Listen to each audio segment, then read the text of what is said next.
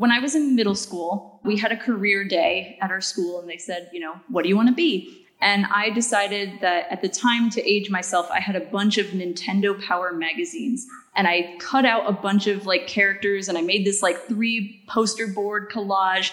And I was like, I want to be a video game designer. And when I thought more about it, I actually had no idea what that meant. I think in my very first animation class, that was when my professor opened up Autodesk Maya, as some of you may know, took a cube, moved it across the screen, and I looked at it and I said, that's what I want to do for the rest of my life. It was like that spark magic moment of like, ooh, animation shiny.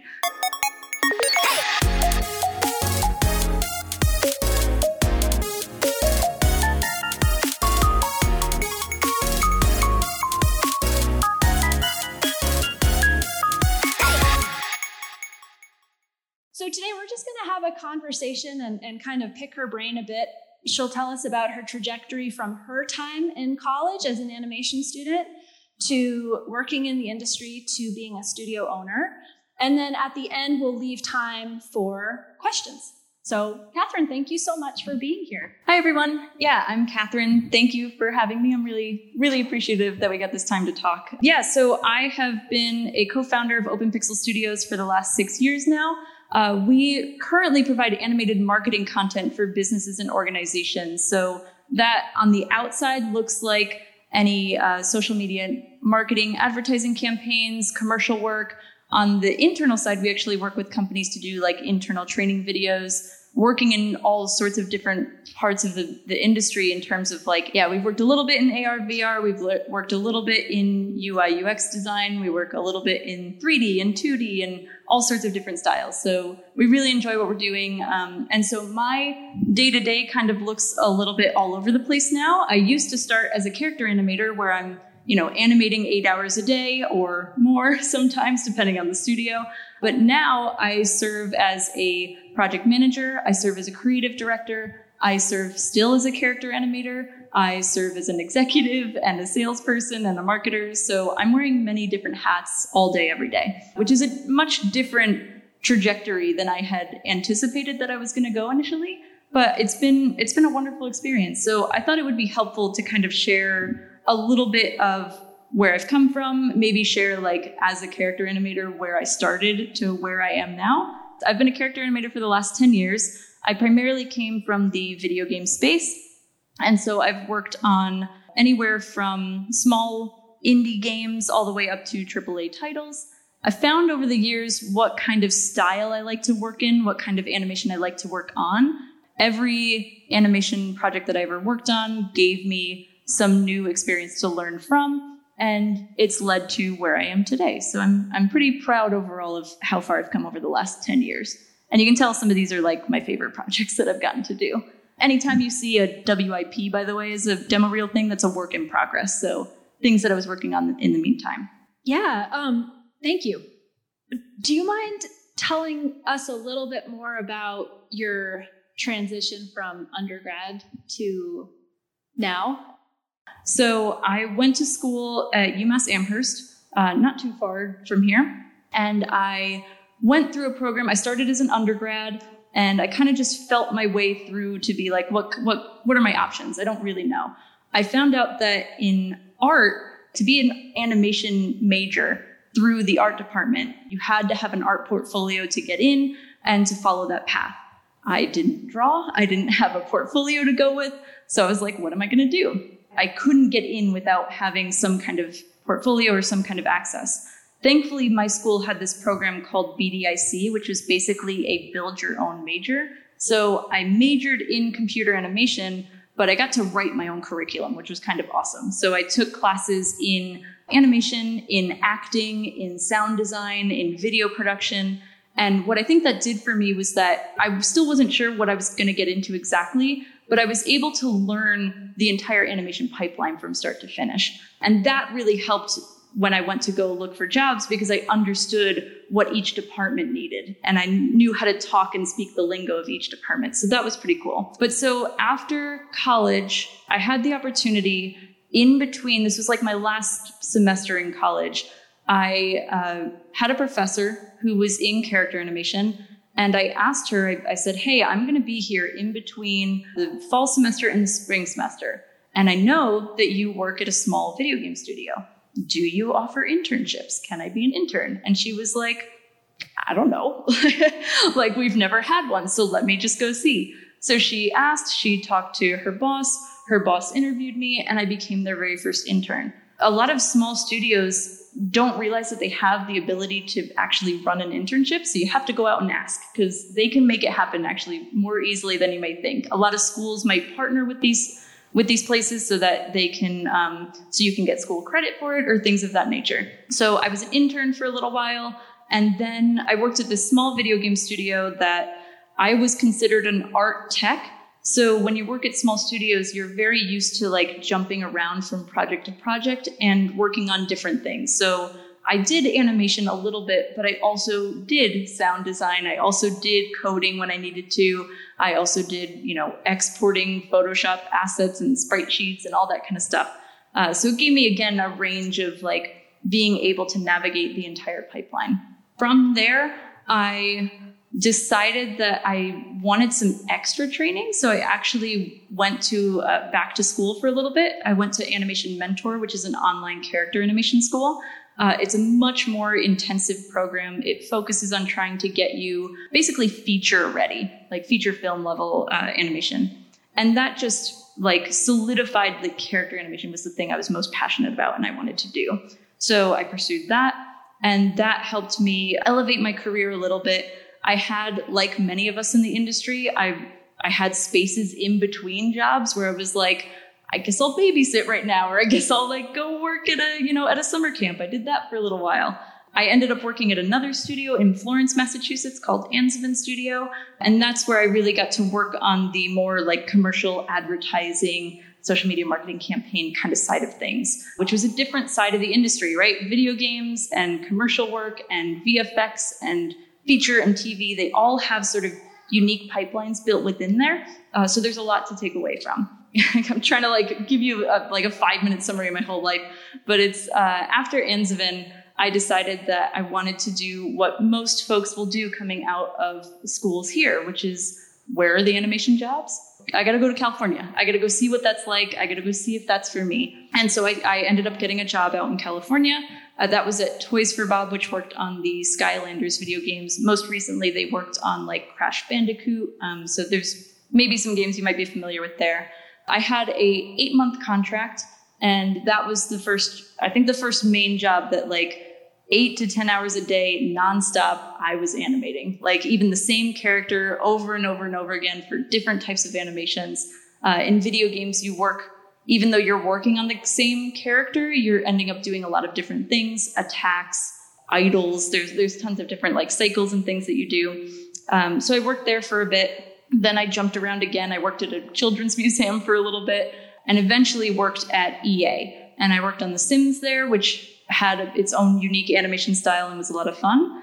But after my contract ended there, I was in an interesting position because the studio that I had worked for previously was pivoting. This was Anzovin Studio. They decided that they were going to, instead of having a, um, they had two tracks that they were going down. One was this production side that was like, we're working on this commercial advertising piece. But they also had a development side where they were developing tools for animators to make our lives a heck of a lot easier. And they decided to focus on that track. So uh, my two current co-founders at the time, they basically got to take the reins of that production side and make it its own entity. And that eventually turned into Open Pixel Studios. So at the time I was out in California, my friends contacted me and they said, Hey, we're starting our own studio out here. Do you want to come? And I said, okay, sure, why not? Let me give it a try. Let's see what it's like. Let me just, I, I kind of jumped in with open arms, not knowing what to expect. And it's been quite a journey since. There, there was never any sort of traditional path that I think I took throughout that time. Great. It's, it's, um, I, I think it might be helpful for some students to understand that drawing is really important and it's very helpful when you're realizing ideas and working through things and in pre-production and storyboarding and all that. but that you don't have to be able to make exquisitely rendered environments or you know be able to draw up character sheets like they're still and maybe you can do all those I, things no i I'm still not can't saying do it but um, just that there is so much to be said to be able to understand character animation and to make it look not sort of floaty and automatic, but actually to make it like what you know what we saw in your reel. And now you're back in New England. Do you mind telling us just what you enjoy about working in New England and living in New England? Because it definitely sounds different. You know, yeah what we were yeah doing. it's definitely a different experience like all of us i wanted to that's why i wanted to experience that california lifestyle i'm like oh what's it what's it going to be it sounds so magical over there and i found that like I, what I really like about living in New England in particular is where I am currently in my life, right? I'm, I'm able to be close to family. I'm able to experience four seasons. That's one thing I always talk to with my friends on the West Coast. The passage of time is really weird because they're like, I don't know if every day is the same weather and the same climate. It's hard to know like what year is passing next. So I'm, I'm happy to have snow and seasons and things of that nature. Um, I'm also happy to have a place that I can afford. I think that's a big one, right? We go out to California. It's something I didn't think about when I moved out there. You know, there's a different tax rate. So like I what I had thought I had negotiated into my salary was a lot different than when I actually got my first paycheck. And I was like, I'm living in a one bedroom apartment for like $2,500 a month. Can I actually afford to live here? And it was like a half hour outside of the city. So there's a lot of things to that I didn't consider or didn't think about or wasn't even taught about when I moved out there. And so when I came back, there was a sense of like, I'm not competing with other people for jobs. That was a big one because out, out on the West Coast, because there's such a pool of talent, a lot of times you're working on short term contracts. So you're you're hopping around from studio to studio for quite a long time. A lot of people do that even today over the course of the 10 years that I've known them. They're still studio hopping. Um, and that's not to say that that's right or wrong. I think it's just a different lifestyle. And so I kind of thought about what lifestyle I wanted for me. I wanted to be able to like build a community as opposed to going into one where I I felt like I was I was competing a little bit. So yeah, it was just a, a different experience that I wanted to get that I'm I'm really grateful for because I think here especially there's a lot of like because we're we're small but mighty, there's a lot of like how can I support you as opposed to like okay, well, I, I'm also applying to the same job you are. And that's going to be a weird feeling of like conflict of interest in a way. There's something to be said about being in New England that, that provides a, a safe space to explore different types of animation. Especially when you go out to the West Coast, it's a lot of working on feature film or TV. But here we kind of get a little bit of a mix of things. There's video games, there's commercial work, there's some TV, there's some film it just it, it might be a little bit harder to find which is always the, the challenge there but it's definitely worth it Great, thank you. Um, so I have just one more question, and then we'll open it up to questions from the audience. What advice do you have for students, for students in an undergraduate program who would like to enter the industry? yeah uh, network that was my, my main piece of advice going into the industry so when i was in college one of my professors had said you know, in order to go meet and network with people, you have to go out to the West Coast. And I was like, well, that sounds great, but I don't have money and I don't like, where am I supposed to go? What am I supposed to do? And so she suggested that I go volunteer at conferences. And so that's what I did for about like five years in a row. And it was actually really, really wonderful. There are tons of different animation conferences that you can go to. There's a ton that also provide opportunities just for students. So I went to this one called SIGGRAPH that as a student volunteer, you got access to one on one portfolio reviews. You got access to the people who work at the studios that you might want to work for, like DreamWorks, like Pixar, like Disney. Like they'll do portfolio reviews, they'll do panels and workshops just for the student volunteers. So you get this extra level of access that you might not have had otherwise. So that was always really wonderful. Sometimes you can apply for scholarships so they can uh, fund both your housing situation while you're there and like they pay for meals. I think one conference I went to, they gave us every day a huge $10 gift card to Subway. So, you know, that was, that was just, just great as a 20 year old.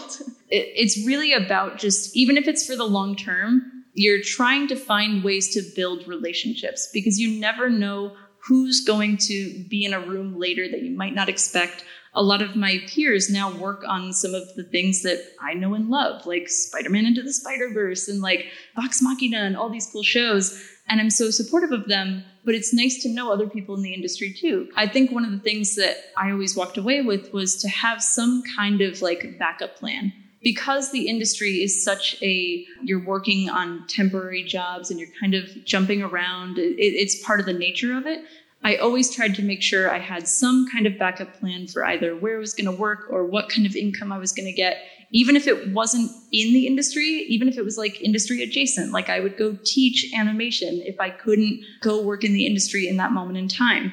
All that is to say that networking has been the thing that has really bolstered my industry career further for sure. Yeah. I know that's a lot though. no, that's that's great. Thank you so much. I have some questions that I solicited from our students that I got through email, but I'd like to make sure everyone in the audience gets to ask a question if they have one. Does anyone have any questions for Kathryn? If I'm hearing correctly, the question is like, based on the last 10 years, what what should I give advice on for somebody stepping into the industry now because of things that have changed. So in some ways, right, the technology has changed, of course. Right. I'm I'm sure many of us have probably heard about the debates around AI and what, what's going on in our in our field right now, which is always evolving. it, it is interesting though, because I do think that in some ways usually if you're taught whatever the current industry standard tools are, even if you're taught on something that might seem outdated, the technology still applies. Like you, you can basically take all of the skills that you have learned on one platform and transfer it to another.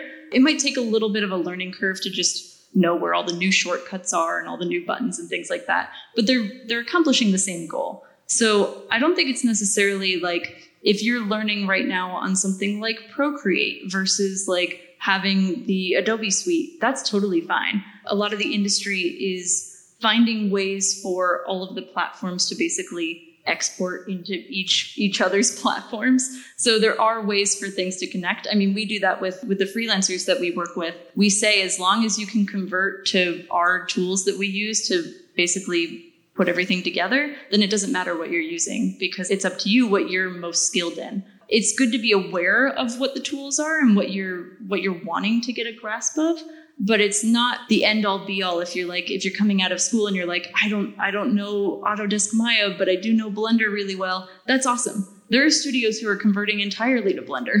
It's just a matter of knowing what skills you have that can be transferable over time. When we started as a studio we were remote for the first two years and then we decided to get an office space because because of me. I'm I'm an extrovert, so I'm like I need people around. I can't I can't work from home all day. But then the pandemic hit, and so then it was like okay, we're back to remote. We're doing that thing. But yeah, I think that what's great about it is that a lot of studios are being more conscious about the fact that we can work remotely. You're clearly seeing also in the news some some pushback to that. Some people are like, "Oh, it's not the same, so let's have everybody, you know, work at the office." A lot of studios in the video game space are totally comfortable and fine with being remote. So it, it, depends a little bit on the industry, so to speak, like which part of the industry you're in. But yes, it is evolving, it is changing. More people are much more comfortable with going remote now and staying remote. I mean, I had situations where back in the day when I had interviews out in California, it was kind of crazy to think about how much money these companies were spending because they flew me out for the interview. And then they would like give me a hotel, they'd give me food. And it was like, okay, that, I mean, that's nice. It's flattering to, to have that situation, but like, you could have saved so much money by just hopping on a phone call. like there's, there's a lot of different things that they're doing now. So I, I think remote is here to stay. It's just a matter of like which companies are thinking that a hybrid approach is the better approach or which companies are saying, nah, screw that. Let's go fully remote. So it just depends on the studio. But I think, I think remote is absolutely here to stay. This is probably one of the best times to get into the animation industry because of how much more open and inclusive it has been. There are schools and programs now that are dedicated to creating equal representation, equal pay. There are nonprofit organizations like Exceptional Minds, which works with neurodiverse students to get them into the industry. Uh, so there's a lot more resources and opportunities that are are happening as a result. We recently went out to Los Angeles to go to a an animation conference, but it was specifically in the space of like education and policy building. So it was a conversation around like how do we build fair workplace practices? How do we make sure that in an industry that is currently reducing a little bit, you might have heard of like things like layoffs happening, right? In that conversation, how do we make sure that like DEI doesn't get cut from the conversation? Or the things that we need to be focusing on, how do we make sure that employees are getting treated fairly throughout this process? So, yes, I want to say that the industry has, over the last 10 years, it has gone from being just a like very dominant boys club, especially in the video game space, and it is becoming much more open to like anybody can work here from any background, from any, no matter what your gender is, no matter what your race is, no matter where you are. It's it's a right even location based, right? It's a global network. Uh, so I find that at least currently the industry has been expanding in that way for the better. So I'm hoping that that trend continues, right? And it just keeps getting better from there. So there are lots of opportunities, yes. So, we teach a class here called Animation Illustration Workshop, and we work on collaborative projects and we work for clients both within the Vermont State University system and also outside, people like Catamount Arts and um, a couple other folks that run nonprofits. So, I just asked that group of students if they have questions, just send me uh, questions for Kathryn to just email me the questions. And so, so um, one of my students asked, "What do game design companies want to see in undergraduate portfolios?" Yes, so that is definitely a big question. uh, it really depends on the role that you're trying to go for. So, like in the concept of like animation, they need to see an animation portfolio, but they also need to see it a little more specifically to games. So, if I had a lot of like acting and voiceover work that might not be as relevant because usually in games it's a lot of like action and a lot of body mechanics. So they want to see more of that side of it. But it, again, it, it really depends. If you're having something like, if you're a coder, right? If you're an engineer, you have to show some of that coding work or show the outcome of that work. Like this is the result of the code that I wrote for this game, which is a little more interactive. So I find that most of the times for game studios, they're always looking for some kind of portfolio. It, it depends both on the the role that you're going for and the size of the studio that you're going for. Because if you're going for something like, let's say you want to go work at a major studio, like if you want to go work for EA, most of the time, the bigger the studio that you go to, the more niche they're going to be looking for your role. So you're going to be just a character animator there, right? But when I worked at small studios, I got to dip my toes into lots of different things. So I was an asset designer, I was a 3D modeler, I was a texturer, I was an animator, I was a you know an asset exporter. So it just depends on what you're going for. If you're going for those smaller studios, it kind of usually helps to say this is what I want to specialize in, but here's my range of capabilities. So you can kind of frame it a little more like a generalist. So here's another question written in first person from the student who sent it. I feel like since I'm not going to a school which is specifically an art and design school, we're a liberal arts college here. I'm at a disadvantage. What advice can you give someone with a liberal arts degree instead of a degree from Cal Arts or someplace like that? I want to say you're not at a disadvantage, which I know sounds like strange. And it, because when I got out of school, I found that I had the same mentality of like I wanted to go work at a place like Pixar or somewhere, but I felt that I I didn't know anybody out there, so how could I possibly make connections out there?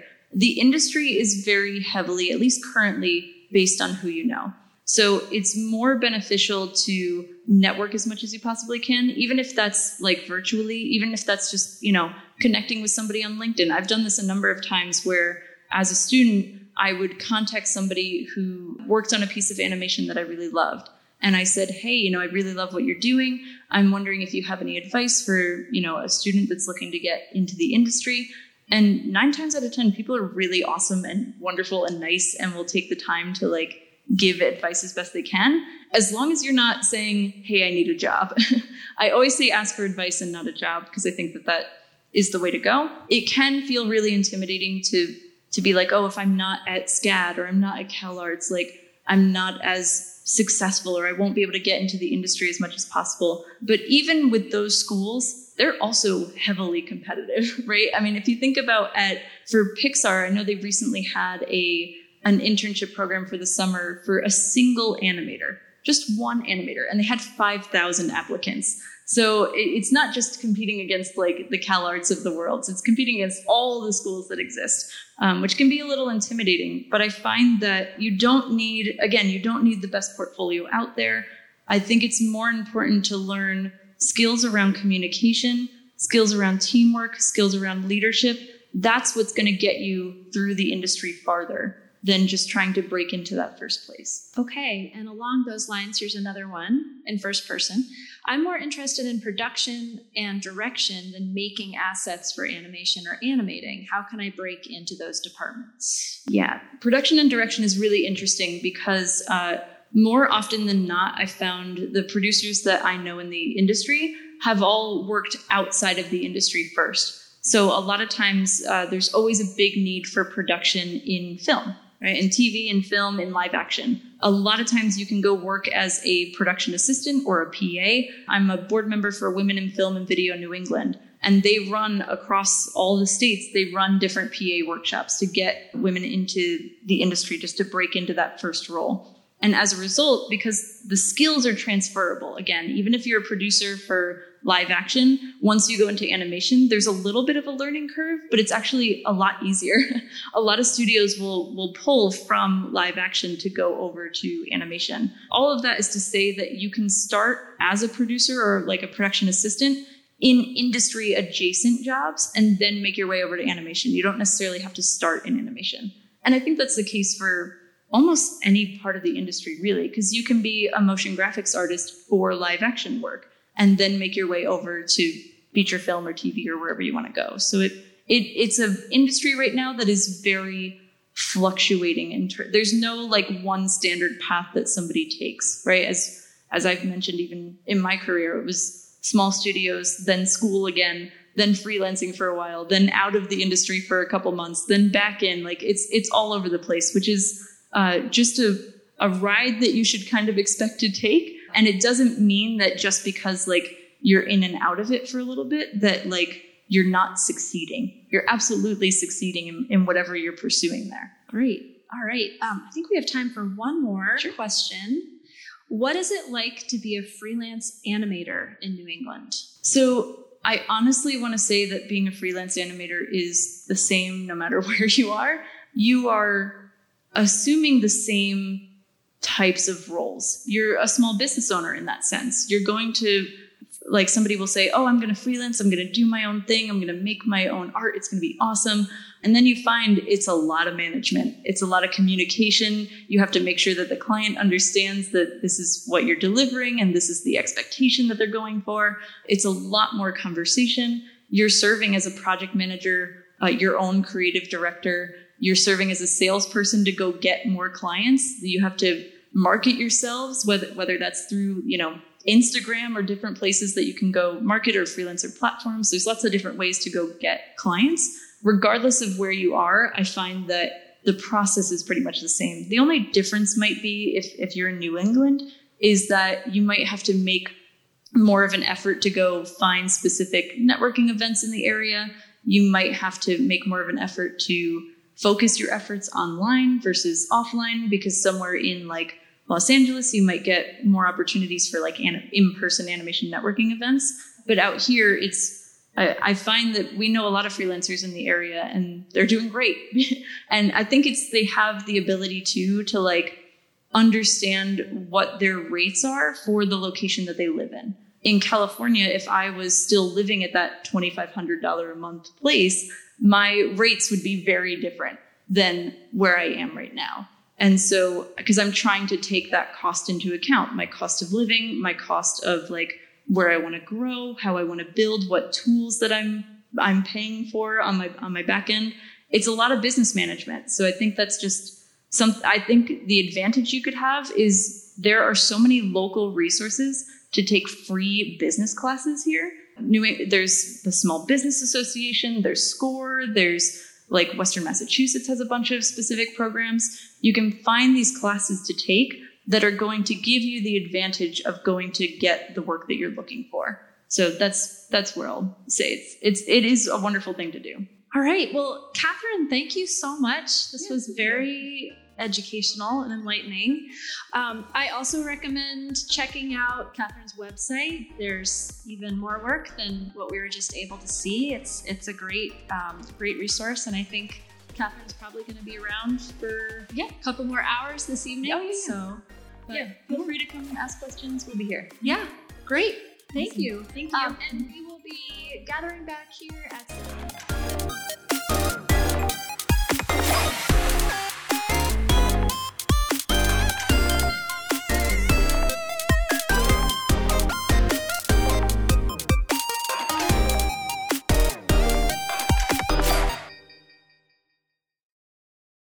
Mentioned that I worked on some AAA video games, and in that case, uh, so I worked on the Skylander series, and in that one, I got to make 3D animations for a major character in the game. Her name was Tidepool, and she was really cool. She had like these, like she had little squids that were uh, super cute to animate, but they, it, in thinking about the complexity of animation, she, the, each squid had, I think, six legs and so I'm trying to animate like these really quick animations with a bunch of different tentacles and legs and things. But that was a lot of fun to work on. So I got to learn about video game animation, which is a little bit different because as an animator in video games, usually in like film or TV, you're animating a character to the camera. So whatever camera is set up, you are animating to make it look good from that one angle in the camera. When you're working in video games, the player controls the camera. So now all of a sudden your animations have to look good from every angle because they're going to see it from all sides no matter what.